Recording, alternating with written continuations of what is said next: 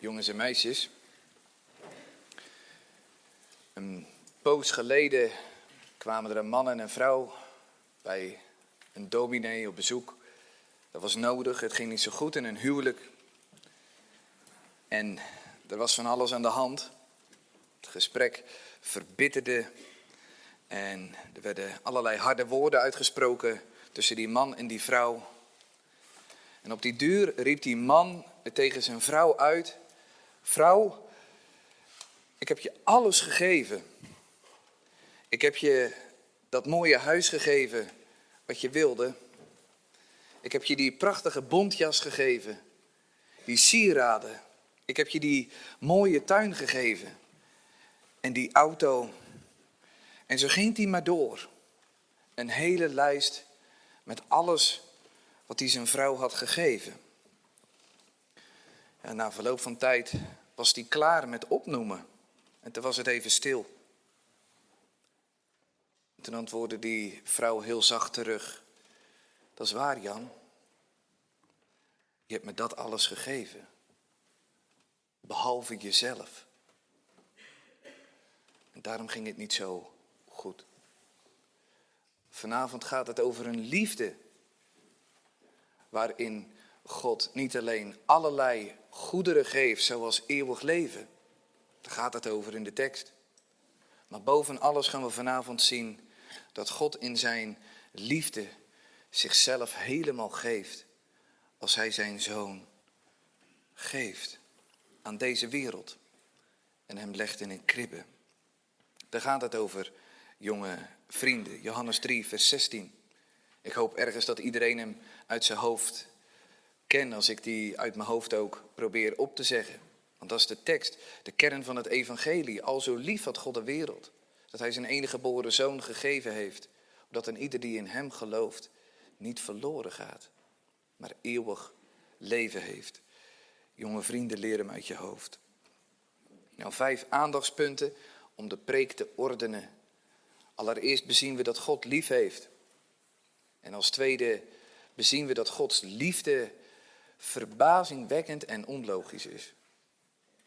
Als derde bezien we dat Gods liefde een maat heeft. Als vierde dat Gods liefde een doel heeft. En als vijfde dat Gods liefde om geloof vraagt. Dus ik zeg het nog een keer, vijf aandachtspunten. God heeft lief. Gods liefde is verbazingwekkend en onlogisch. Gods liefde heeft een maat, al kan ik niet die maat beschrijven vanavond, dat gaat me niet lukken. Tot in de eeuwigheid niet. Dus laten we maar bescheiden zijn. Dan heeft Gods liefde een doel. Dat betekent dat woordje op dat. Dat is een conjectief, is dat is een doel. Het heeft een doel, Gods liefde. En tot slot, Gods liefde vraagt daarom om geloof. Vijf aandachtspunten. Ze zijn niet allemaal even lang, dus ga niet op je bank zitten draaien, jonge vrienden. Het wordt een slot hopelijk toch wel wat korter. Dus dat scheelt weer. Allereerst heeft God lief. Dat is heel belangrijk. Het zegt heel veel over wie God is. Dat God lief heeft, betekent dat hij een persoon is. Dat heb je niet bij het Hindoeïsme en Boeddhisme of al dat soort religies die in pantheïstische gedachtegoeden verzeild zijn geraakt. De boeddhisten en hindoeïsten die geloven in een soort van één en al onpersoonlijk iets, een kracht of energie of wat dan ook. Maar het heeft geen zelfstandigheid. Het heeft geen ik. En daarom kan het ook geen interesse tonen vanavond in u. Het kan geen relatie aangaan met u. Vanavond heeft de Bijbel het over de levende God. Hij heeft een ik. Een ik met een bewustzijn. Een ik met een hart voor mensen die een relatie met hen wil. God heeft lief. Belangrijk is de vraag op welke manier God lief heeft hier in onze tekst. Want in de Bijbel heeft God op eh, allerlei verschillende manieren lief. Dan moet je niet denken dat er totaal verschillende liefdes zijn, alsof daar knoppen op zitten. Maar De Bijbel wil heel duidelijk wel laten zien dat God op verschillende manieren lief heeft. Soms ook gewoon hetzelfde voorwerp, hetzelfde mens op verschillende manieren. En dat hangt dan af van de context op welke manier hij lief heeft. Nou ga ik er vanavond vijf manieren noemen. U hoeft ze niet allemaal precies te onthouden, maar dan heb u er in ieder geval een indruk van. Dan wordt toch ons denken een beetje gevormd door de Bijbel. Ons denken over Gods liefde. Dat maakt het alleen maar rijker, alhoewel voor de jongeren misschien ingewikkeld. De Bijbel spreekt dat God zijn zoon lief heeft. En dat de zoon de vader lief heeft. En dat is altijd zo geweest en dat is nog zo. Dat gaat over de liefde binnen God zelf, binnen de drie-eenheid. Johannes laat het ook zien. Belangrijk is dan om te begrijpen dat God de Vader de Zoon van harte en vanzelf lief heeft, want zijn Zoon is oneindig beminnenswaardig. Dat kan over ons niet gezegd worden, wat wel over de Zoon gezegd kan worden. De Bijbel spreekt als tweede over Gods voorzienige liefde. Er staat Matthäus 5, vers 44 en 45. Er staat dat God de zon op laat gaan over rechtvaardige goddelozen, goede en kwade. Die liefde van God gaat over alle mensen. Hij zorgt voor alle mensen. En blijkbaar is dat daar toevallig nog een voorbeeld voor een christen om daarom ook je vijanden lief te hebben. Maar goed, Matthäus 5. Als derde spreekt de Bijbel over Gods uitnodigende, roepende, ontroerende, hartinnemende liefde die de redding verlangt van alle gevallen mensen. Dat hoor je in die woorden van, wend u naar mij toe, wordt behouden, alle einden van de aarde. Of, of die woorden, zo ik lust heb in de dood van de goddeloze, maar hierin heb ik lust dat de goddeloze zich bekeert en leeft. Dat is Gods reddende liefde. Daar gaat het over vanavond in onze tekst. Belangrijk is wel dat het voorwerp van Gods liefde dan heel anders is als Gods zoon. Gods zoon is uitermate oneindig beminnenswaardig. De wereld is onmogelijk beminnenswaardig, gaan we zo zien. Tweede punt.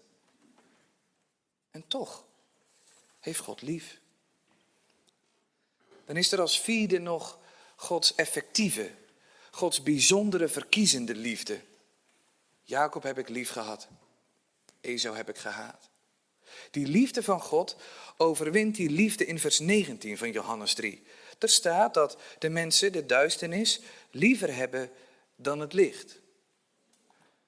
Gods verkiezende liefde overwint gelukkig die liefde. Anders zou er geen mens zalig worden. Omdat wij helemaal verknoopt zijn aan de duisternis. Belangrijk is om te begrijpen dat God niet alle mensen lief heeft zoals hij degenen die uitverkoren zijn lief heeft. Niet omdat ze beter zijn, God wilde ze zo verkiezen. Uit die verloren mensenmassa. Esau was net zo verloren als Jacob. Tot slot is er ook nog zoiets als verbondsliefde. Het vijfde. En verbondsliefde is tot op zekere hoogte niet compleet, maar wel redelijk voorwaardelijk. Dat hoor je ook zondags in de wet, s morgens. Dan zegt de wet die de misdaad van de vader vergeldt aan de kinderen tot in het derde en vierde geslacht. Van hen die mij haten. Maar die barmhartigheid doet aan duizenden die mij lief hebben. En mijn geboden in acht nemen. Er is altijd meer over te zeggen. Maar dat zijn ze zo ongeveer alle vijf waarover de Bijbel spreekt. Belangrijk om dat in de gaten te houden als wij anderen vertellen over Gods liefde. Dat we beseffen dat Gods liefde niet iets simpels is. Het is behoorlijk ingewikkeld eigenlijk. Net zo min als liefde tussen mensen onderling eigenlijk zo simpel is. Eén voorbeeld om dat te illustreren, al is het maar een vaag voorbeeld hoor. Het, het, is nooit helemaal perfect. Maar bij ouders zie je dat ook wel. Dat, dat dezelfde persoon op verschillende manieren bemind kan worden. Ik zie dat bij goede ouders, die hebben hun kinderen onvoorwaardelijk lief. Door dik en dun, wat ze ook doen. Dat, dat kom je ook wel tegen als kinderen dan helemaal op het verkeerde spoor zitten in het pastoraat. En dan zie je toch die ouders Blijf toch je kind, hè? Zo. Blijf toch je kind. Dan, dan zie je dat ze hun kinderen nog steeds in hun hart hebben, al gaat het mis. Blijf toch mijn jongen. Tegelijkertijd en op hetzelfde moment en dezelfde persoon, hetzelfde kind, hebben ouders op een bepaalde manier ook voorwaardelijk lief. En dat weten de kinderen wel hier, dat weet ik zeker. Als de ouders tegen hun kind zeggen zo van, uh, jongen, zaterdagavond 12 uur thuis en anders zwaait er wat, dan kom je in aanraking met die voorwaardelijke liefde. Als je kwart over twaalf thuis komt, dat voel je, dat gloeit op den duur op je wangen als je vader je goed te pakken neemt. Dat is. Dat is dat voorwaardelijke. Dat kind wat hij onvoorwaardelijk lief hebt, laat hij even de voorwaardelijkheid voelen van zijn liefde. Tegelijk hetzelfde kind, verschillende manieren lief. Als voorbeeld om te duiden dat God dezelfde mensen op verschillende manieren kan liefhebben. Dus altijd goed opletten. Hoe zit het hier of daar met Gods liefde? Het is niet voor iedereen hetzelfde. Nou, dit even als kader. Dan gaan we nu naar het tweede punt. Gods liefde is verbazingwekkend en onlogisch gemeente. Oneindig verbazingwekkend. Ik heb er heel lang over nagedacht. En ik denk er nog steeds over na. Maar ik krijg mijn gedachten niet rond deze liefde van God. En ik vermoed dat ik die er ook nooit omheen zal krijgen. Dat denk ik echt. Gods liefde is zo onlogisch in Johannes 3, vers 16. Er staat namelijk dat God de wereld lief heeft. En dat is niet te begrijpen.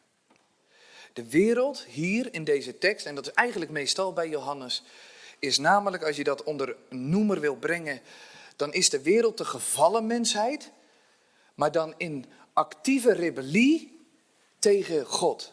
Op een duidelijk aanstootgevende manier. Paar teksten. Dat beginnen we in Johannes 1. Hij was in de wereld, de wereld is door hem ontstaan. En dan deze wereld, let op, heeft hem niet gekend. Vervolgt hij, heeft hem niet aangenomen. Natuurlijk gaat het daar over Joden, maar het gaat breder uit, hoor maar.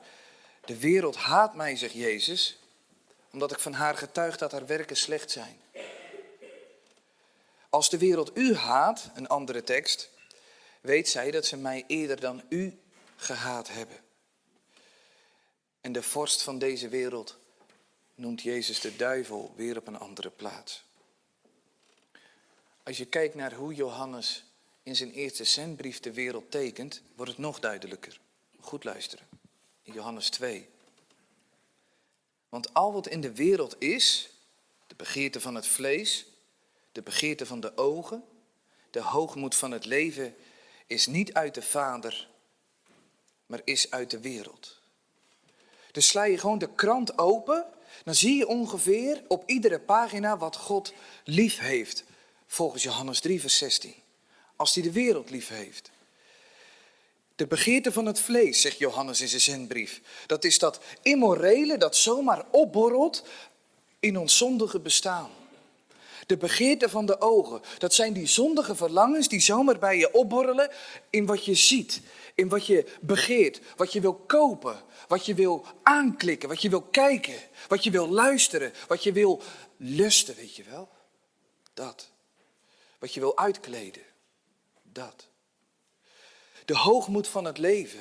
De trots waar iedereen druk mee is als je de gemiddelde Facebookpagina nakijkt. De trots op wat we bereikt hebben, op wat we allemaal bezitten, waar we allemaal druk mee zijn. Kijk mij, dat. Johannes 3, vers 16 zegt dat God die ontaarde mensheid, die alleen nog maar vol is van zichzelf en druk is met zichzelf en leeft voor zichzelf, lief heeft.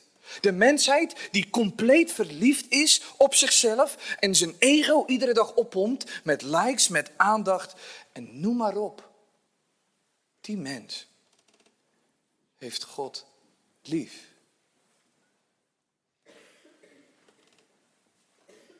De mens die verzot is op de spiegel en met gekke gezichten voortdurend zichzelf moet presenteren aan de ander. De mens verliefd op degene in de spiegel. Dat was niet de bedoeling, die spiegels. Er was geen spiegel in het paradijs. Adam kwam het niet in zijn botte her... Nee, die had hij niet. Adam kwam het niet in zijn hoofd op om druk te zijn met zichzelf. God stond centraal. Dat was Adams leven, daar was hij alleen maar mee bezig.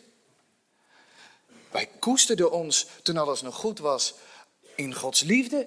En, en, en daar draaide alles om. En dat was ademhalen. Dat was zoals wij ons warmen aan, aan de zon op een koude winterdag. Was dat, was dat heerlijk? Was dat genieten? Was dat de vreugde? Als Adam wakker werd, dacht hij alleen maar aan de bron van zijn vreugde. Totdat alles omgedraaid werd. En wij als God wilden zijn. Weet je wat dat betekent? Wij in het middelpunt. Wij centraal. Ja, toen werden we verliefd op onszelf. Toen gingen we ons uitermate druk maken met financiële getalletjes om mee te pochen. Dat doen we heel bescheiden zogenaamd, maar ondertussen kleertjes om mee te pronken, spulletjes om mee te blinken. Spiegeltje, spiegeltje aan de wand, toch? En waar denken we nu aan als we wakker worden, gemeente? God liefhebben boven alles gaat toch niet meer als vanzelf? Ik vind het zo vervelend ontdekkend dat je richten op God en voor Hem leven, daar moet je nu echt voor gaan zitten. Dat is echt zo. Tegenwoordig noemen we dat stille tijd. Weet je wat dat is? Een stille aanklacht. Want het laat natuurlijk duidelijk merken, dat gaat niet meer vanzelf. Daar moet je echt, echt jezelf voor inspannen. Waar, waar Adam natuurlijk nooit geen seconde last van had in alles wat hij deed. Had God onafgebroken zijn hart en zijn aandacht. Dacht je dat Adam moest gaan stillen voor, zitten, zitten, voor stille tijd? We moeten er moeite voor doen. Omdat er zoveel concurreert. Omdat ik zoveel wil. Omdat ik rupsje nooit genoeg ben.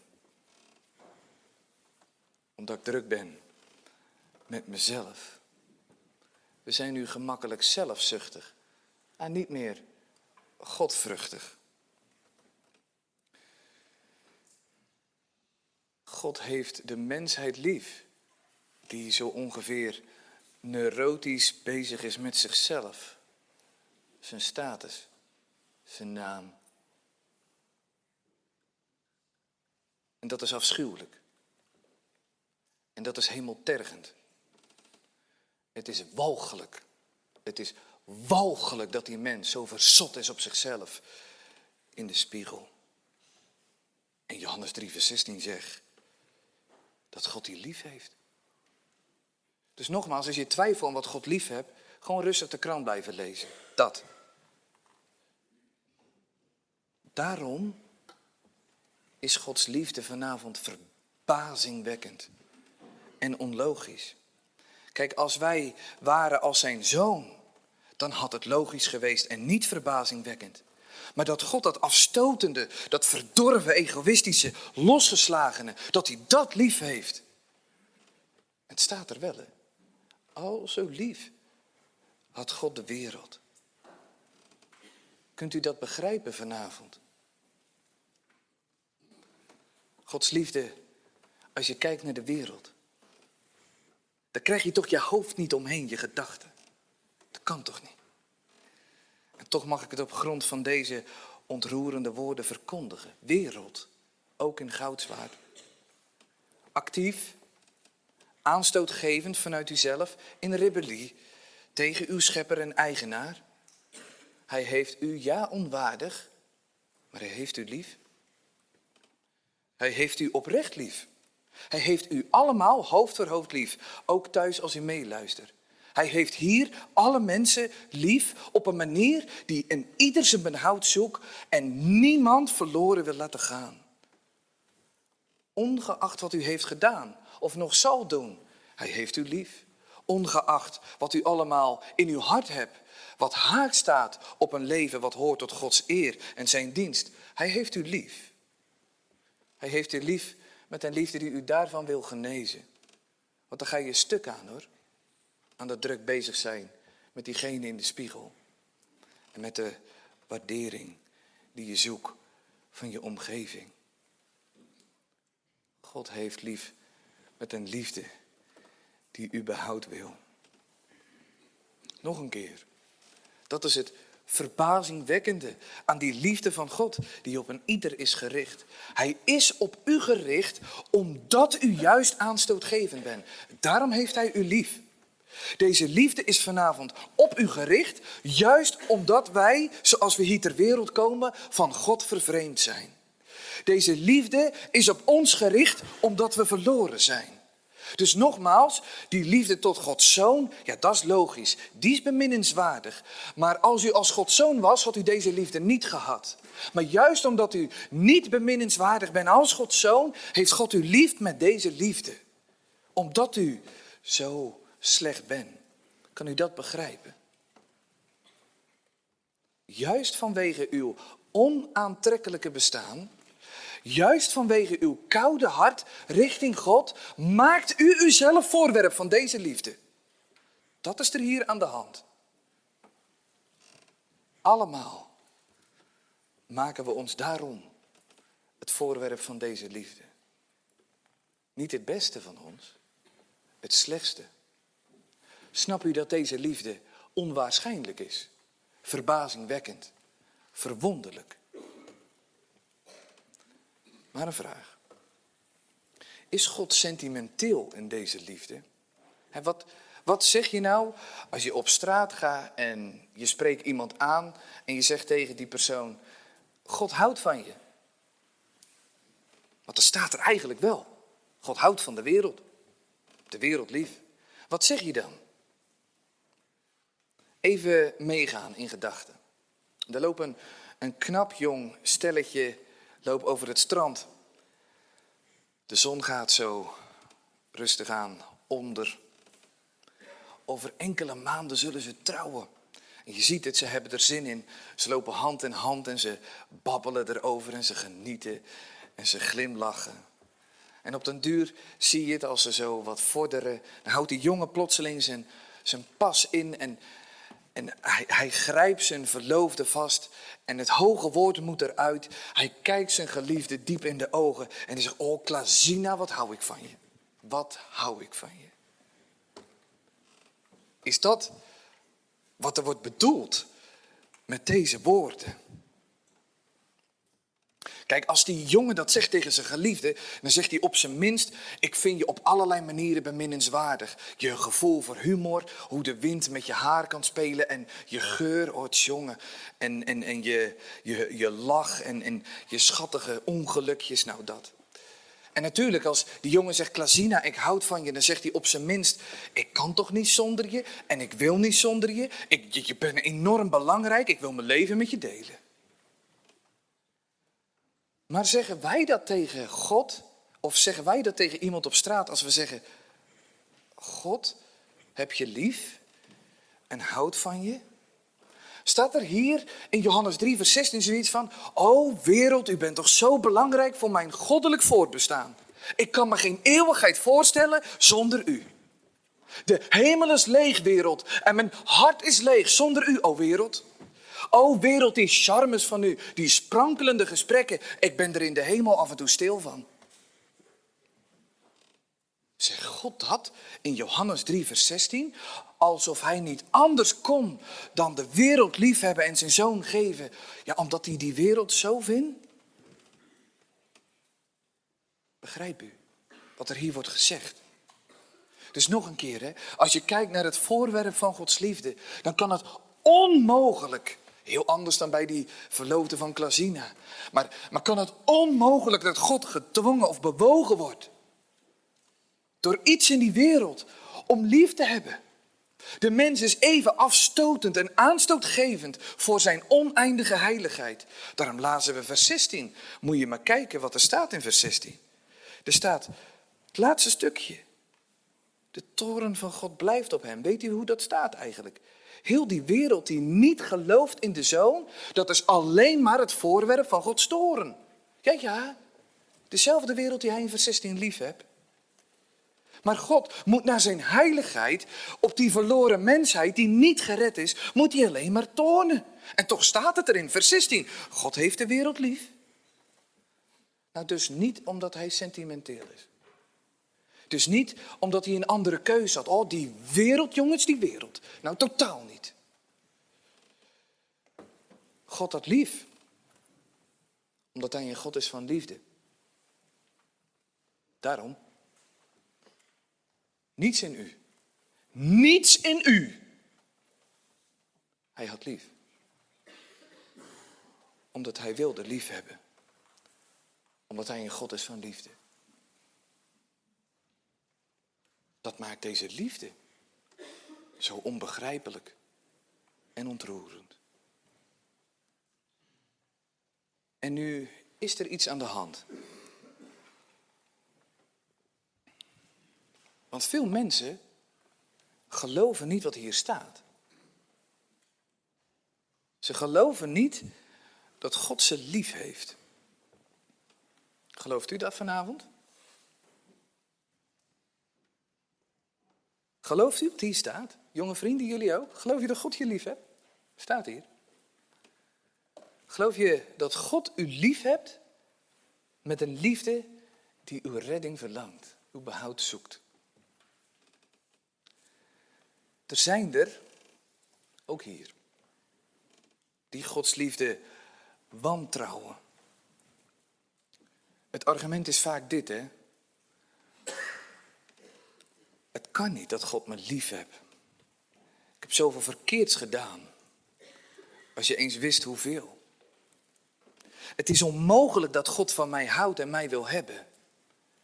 Als je eens weet wie ik ben. En vaak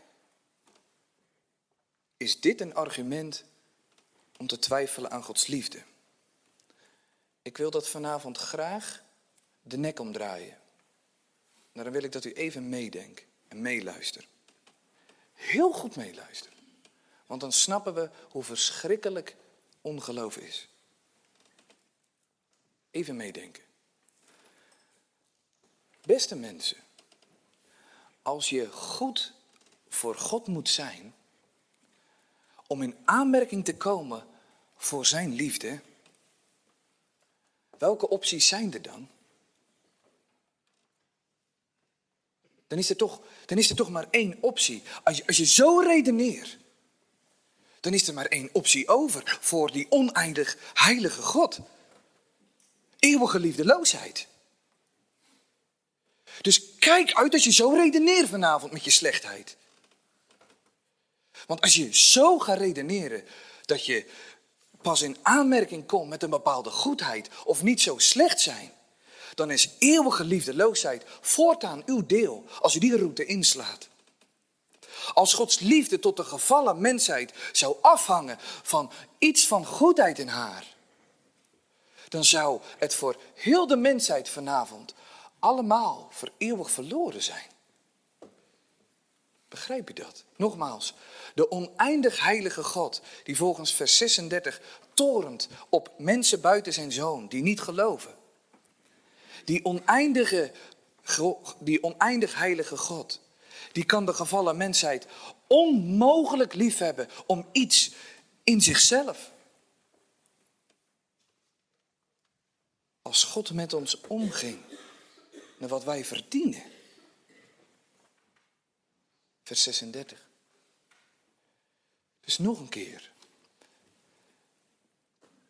Het evangelie is dat God de wereld lief heeft met een liefde die het behoud van een ieder die het evangelie hoort, zoekt, oprecht, welmenend, uitnodigend, hartenemend. En die liefde is er tot de wereld om één reden. Niet omdat er maar iets goeds te vinden is, maar omdat het volkomen klaar is, hopeloos slecht. Dat. En daarom nog een keer. Gelooft u dat God u lief heeft?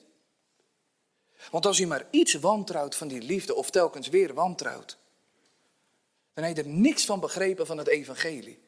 Want het evangelie veronderstelt juist de totaal verloren wereld. En God heeft lief. Dus niemand is te slecht voor deze liefde. Weet je wat het probleem is? Je kan alleen maar jezelf overschatten en denken dat je te goed bent of dat je er goed voor moet zijn. En dat doe je alleen maar tot je eeuwige schade.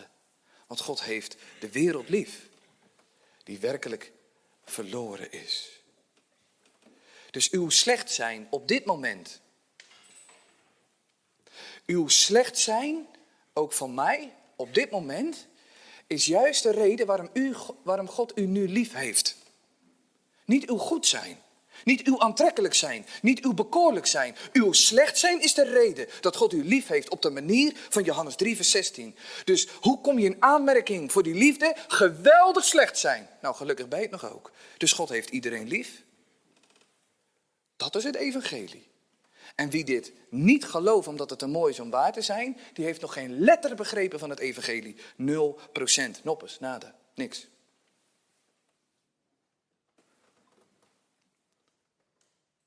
Het enige wat gepast is, is Gods onbegrijpelijke evangelie. Zijn onbevattelijke liefde. Accepteren. Dan zal u zalig worden. Ik zeg het nog één keer.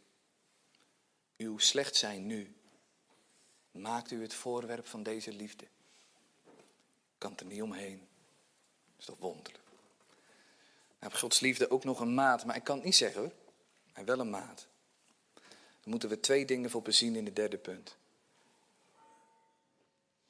Allereerst die kortsluiting die de Grieken op zijn minst zouden hebben bij het horen van dit evangelie. Dan moet je een beetje kruipen in dat denken van die Griekse wereld. Want er staat natuurlijk in onze tekst dat God zijn zoon gegeven heeft. Nou, een Griek zou gelijk denken, God geeft zijn zoon aan de wereld. Hoe kan hij zoiets doen? Want wat geven wij dan aan hem? Zo mooi. Die Grieken die zitten helemaal met het principe van ruilhandel. Maar dat doet op zich wel ieder natuurlijk mens. Die Grieken dachten, je geeft de goden iets en dan krijgen wij iets terug. Paulus, als hij het evangelie uitlegt in Johannes 17, bestrijdt ook die gedachte. Hij legt uit, en dat doet hij vaak en graag, dat God geen tekortkomingen hebt, geen zwaktes of zo, waarop je kan inspelen met offers en de deal aan kan gaan. Paulus legt dan uit dat God niets nodig heeft. Ik lees even de tekst voor. God wordt door mensenhanden niet gediend alsof hij iets nodig heeft. Omdat hij zelf aan allen het levende adem en alle andere dingen geeft. Een goed begrip van het evangelie begint hier. Dat we begrijpen dat God volmaakt genoeg heeft aan zichzelf en niks nodig heeft. God is volkomen voldaan, geen tekortkomingen. Hij is altijd vol vreugde, vergenoeging en tevredenheid. Hij had de zoon lief, de zoon had hem lief. De geest was de band van de liefde. God had nooit één schepsel nodig. Geen kerk, geen gezang, geen dominee, niks. Deze God legt met kerst zijn zoon in de kribbe, terwijl hij op dat moment niets nodig had van de wereld. Nou, dit gaf die Grieken op zijn minst kortsluiting. Want waarom geeft God dan zijn zoon als hij er niets voor terug hoeft te krijgen en terug kan krijgen, omdat alles al van hem is en hij alles al heeft en nooit iets nodig heeft? Hoe, hoe kan dat dan? Ja, begint u een beetje de diepte van het evangelie te begrijpen. Deze gave van de zoon aan de wereld van God is volkomen vrij. Die is niet opgeroepen door de wereld, dat was net het tweede punt. Maar nu, God werd er ook niet toe bewogen omdat hij iets tekort kwam. Omdat wij als wereld aan een behoefte konden voorzien. Hij, die drie enige, kon de wereld gemakkelijk missen. En als ik het even lelijk mag zeggen, de gevallen wereld kon hij nog wel missen als kiespijn begint u dan het ongelooflijke te begrijpen, dat hij dan toch zijn zoon gaf. Je zou zeggen, als hij nou nog iets aan winst te behalen had, maar dat is niet. En hij gaf zijn zoon. Na alle, alles wat hij al had gegeven in zijn voorzienige liefde. Zonder ooit iets terug te hoeven verwachten. God wist toen hij zijn zoon aan deze wereld gaf, dat hij de dankbaarheid voor die gave met kerst in de kribben, die moest hij zelf ook nog voor aan de slag gaan. Want hij wist dat die wereld een stelletje ondankbare waren, behalve als zijn geest daar begint te werken en de ogen opent voor die gave. Pas dan zou er ook nog een schamel dankjewel komen. Dus God die niets nodig heeft en niets zou missen aan de wereld als die die liet gaan, die volmaakt voldaan is, geeft zijn zoon.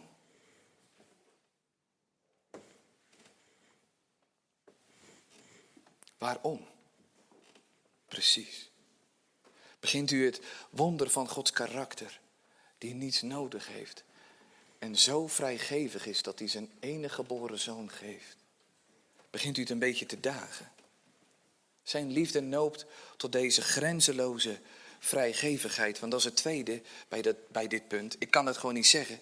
Als nou alle oceanen inkt waren en je zou een pen nemen met dat inkt gaan schrijven, kan je die liefde nog niet precies op de noemer brengen. Want die liefde is te groot. Maar, maar, maar hij gaf zijn zoon. Nou, dat is een maat om die liefde te duiden. Maar, maar hoe groot is dat? De zoon waar God de Vader van eeuwigheid tot eeuwigheid mee verbonden was, in diepe vreugde, in liefde, in oneindige min. Die zoon die geeft de Vader. De zoon die God is, die dus oneindig groot is, die, de, die het alles was van de Vader. Niets groters kon de Vader geven dan zijn zoon, want het was zijn alles. Die legde de Vader in de kribbe. Er was niets groters te geven voor hem. Hij gaf de bron van vreugde. Hij gaf als het ware de grond van zijn bestaan. Hij gaf zijn hart weg aan deze verdorven, egoïstische, losgeslagen mensheid. Die druk is met degene in de spiegel. Je zou, en dat wil je echt eerbiedig vragen, maar je zou moeten zeggen: wat heeft God bezield? Wat, wat, wat, doet hij? Hij heeft het toch niet nodig. En, en die wereld is toch afstotelijk. En dan geeft hij zijn alles. Precies. Zo lief had God de wereld. Zo groot als God zelf is het geschenk. En dan staat er dat. Zo lief had God de wereld dat. Hoste in het Grieks. Dat wil zeggen, dat woordje dat, dat het bewijs van Gods liefde die zoon is. Dus God bewijst zijn liefde in dit geschenk, zijn enige. Op die manier bewijst hij het. Waarom? Wat wil het woordje hosten? Nou, dat iedereen die maar één toon evangelie hoort, ervan overtuigd is, nou als die liefde zo groot is als zijn zoon, en dat kunnen we niet zeggen vanavond, dan is het oneindig zeker dat God mij wil, dat hij me wil behouden, dat hij niet wil dat ik verloren ga, maar eeuwig leven heeft. Dus het bewijs van de liefde is de zoon. Zodat niemand zou twijfelen aan Gods gewilligheid. Als God zijn alles geeft, zijn enige, zodat iedereen overtuigd zou zijn. Hij wil mij werkelijk. En hij wil werkelijk dat ik eeuwig leven zou hebben. God bewijst zijn liefde in dit oneindig grote geschenk. Zodat het ongeloof voor het eerst, maar ook na ontvangen genade, geen kans zou krijgen tegenover die oneindige overvloed van liefde. Gericht op precies wat ik ben. Verloren. Hij bewijst zijn liefde vanavond gemeente. Zodat dit hart innemende zou geschieden. Dat u het zegt in uw hart. Ik wil hem niet meer verdenken. Iedere keer met twijfelen dat gedoe. Ik wil niet meer aarzelen. Ik wil niet meer redeneren. Ik wil niet meer wantrouwen. Ik wil deze liefde niet schaden. Ik wil deze liefde omarmen en koesteren, omdat die zo groot is, zo verbazingwekkend, zo oneindig is, zo onverdiend, zo hard innemend, zo groot als de zoon zelf. En daarom buig ik voor deze liefde. En laat ik het me overweldigen, want hij is er al. Ik moet stoppen met mijn verzetten. Ik moet me stoppen met verzetten. En heb Gods liefde nog een doel vanavond. Vers 17 heeft het over niet veroordelen. Vers 18 heeft het over niet veroordeeld worden.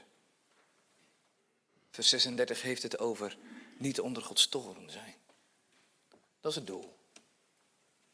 Niet veroordeeld worden. Eeuwig leven hebben. Nooit, gemeente, nooit moeten we Gods liefde daarvan losdenken. Want dan wordt Gods liefde iets algemeens, iets sentimenteels. Van, nou, mooi, hij heeft mensen lief. Oh, nou, dan kan ik hem wel uitstaan, de soeverein. Dan kan ik hem ook een beetje veilig op afstand houden als het nodig is. Dus mijn liefde. Laat niemand vanavond Gods liefde opvatten. Alsof gered zijn haast niet meer nodig is. Laat niemand denken dat omdat God de wereld lief heeft, dat het meevalt. Als je voor hem verschijnt en je gelooft niet in zijn zoon. Hij zal niet vergeven. Waar Gods liefde zijn doel mist vanavond, die liefde die tot ons allemaal gericht is en komt. Daar zal dat een zwarte nacht baren van het woordje verderven of veroordelen. Niet dat God dat wil, het staat er toch. Hij gaf zijn zoon aan deze wereld. Omdat hij niet wil dat er iemand verloren gaat. Echt, echt niemand verloren gaat. Dat is zijn wil. Hij wil redding. Hij wil straks niemand veroordelen voor zijn rechterstoel. Daarom sta ik hier en moet ik in hemelsnaam het verkondigen. Hij wil het niet. Het is je eigen schuld als je verloren gaat. Het staat er toch. Had de wereld lief. Hij gaf zijn enige geboren zoon. Op dat. Met dat doel. God wil vrijspraak. Hij wil niet veroordeling. Dat is het doel van de liefde. Begrijp u dat? God geeft zijn zoon. Zeg vers 14, als hij het hebt over die verhoogde slangen. God geeft zijn zoon om hem straks aan het vloekhout te nagelen, zodat u wordt gevrijwaard van het rechterlijke oordeel van uw rechter. God wil zijn zoon voor u laten borg staan om het rechterlijk oordeel, zijn beloop te laten krijgen, zodat u dat niet zou krijgen. Dat is zijn liefde. Zijn liefde hier is reddende liefde vanwege zijn oordelende recht, vanwege zijn heiligheid. Gods liefde bereikt zijn doel als u weggerukt wordt bij dat heilige oordeel wat aan ieder staat te wachten vanwege ons immoreel tekort, vanwege ons moreel tekort en onze zondigheid. Dus deze liefde onderstreept voor u en mij, voor alle mensen in Goudswaard en wereldwijd, de uiterste noodzaak van de redding door het geloof in de Zoon. God geeft zijn Zoon, weet u waarom? Er was geen andere weg om zalig te worden. Anders had God zijn zoon echt niet gegeven. Welke ouder offert zijn kind op? Dat doet geen ouder, je houdt van je kind. Nou, denk er dan eens over na. Als God zijn kind wel opoffert, dan is er toch geen andere weg. En daarom is het vanavond ook blasfemisch om te denken dat er een andere weg is dan een eenvoudig vertrouwen in de zoon. U kan niets goeds doen behalve dat, hem vertrouwen. Dat is het enige. Dat is Gods verlangen. Dat is het doel waarom ik vanavond preek over zijn liefde. Dat u zou vertrouwen op Jezus. En het is waanzin om te denken dat het anders kan. Anders had God echt niet zijn zoon aan deze wereld gegeven. Wie denkt met wat dan ook in uw leven voor God te kunnen bestaan zonder Jezus, dan heb je geen verstand. Kijk eens naar hier. Hij gaf zijn zoon. Er was geen andere optie. Vertrouw hem. Vertrouw hem. Dus dit is de samenvatting van het evangelie. God heeft u meer lief dan u u kunt voorstellen. En ook dan u durft te hopen. En die liefde, oh, die wil u hebben met huid en haar. Zoals je bent. Die liefde wil u behouden. Die liefde geeft de zoon daarvoor. Maar vanwege de andere kant. U bent veel meer verloren, veel meer in gevaar dan u ooit zult beseffen. Dan u kan beseffen. Daarom het appel voor het eerst, maar ook opnieuw. Geloof in Jezus Christus. Geloof in de zaligmaker van zondaren. Hij werd gegeven met dat doel, dat u behouden zou worden. Daarvoor kwam hij. Dat is eigenlijk al direct het antwoord van het laatste punt, heel kort. Ja, wat is de enige gepaste reactie voor deze onwaarschijnlijke en onverdiende liefde? Was de enige gepaste reactie in de zin van dat je gewoon niet zo beestachtig en brutaal bent dat je die negeert. Of dat je die negeren of eraan voorbij gaat. Straks lekker een beetje relaxed met een koffie en een chocolaatje en een gebakkie. Nee, even, even serieus. We hebben het hier over de onmetelijke liefde van God. Wat is de enige gepaste reactie op deze liefde als je daarvan hoort?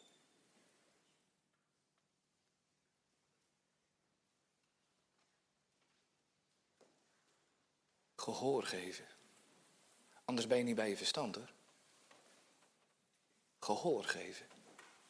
En overgeven. Houd uw gemeente voor waar wat er staat. In vers 14. Zoon des mensen moet verhoogd worden. Houd u voor waar. Wat er staat in vers 16. God gaf zijn zoon. Tot u ook. Voor u ook. Uit liefde. Voor u behoud. Houd u voor waar. Dat hij zijn zoon zond naar de wereld. Voor u behoud. Vers 17. Erken u dat deze gave van de Vader aan de wereld genoegzaam is om de deur naar de hel op slot te doen. En de deur naar de hemel voor altijd wagenwijd open te zetten. Erken u dat en houdt u dat voor waar. Als u ervan overtuigd bent, vertrouw u dan toe aan die waarheid en geef u over en rust daarin. Dat is het enige gepaste beleefde antwoord. U neerwerpen vanwege deze liefde. Die liefde die er is omdat u juist zo slecht bent. Daar kan je niet voor wegduiken dus. Dat mag je zo gaan. Zo slecht als je bent. Die liefde die alles gaf. Zeg het dan eenvoudig, Heer, het staat zwart op wit. Ik mag mijn naam invullen, zei Luther ook. Mag mijn naam invullen, want ik ben wereld. En daarom vertrouw ik erop, want u liegt niet in uw woord, het staat zwart op wit. Kom een wantrouwen te hulp, lieve Heer. Want iedere keer twijfel ik aan uw liefde. En diep in mijn hart moet misschien wel zeggen, hoeveel heb ik ervan ervaren, van geproefd. En hoe zeker ben ik er eigenlijk van. Daarom smeek ik u. Het staat er toch. Met lief zoals ik ben. Kom een wantrouwen te hulp. Amen.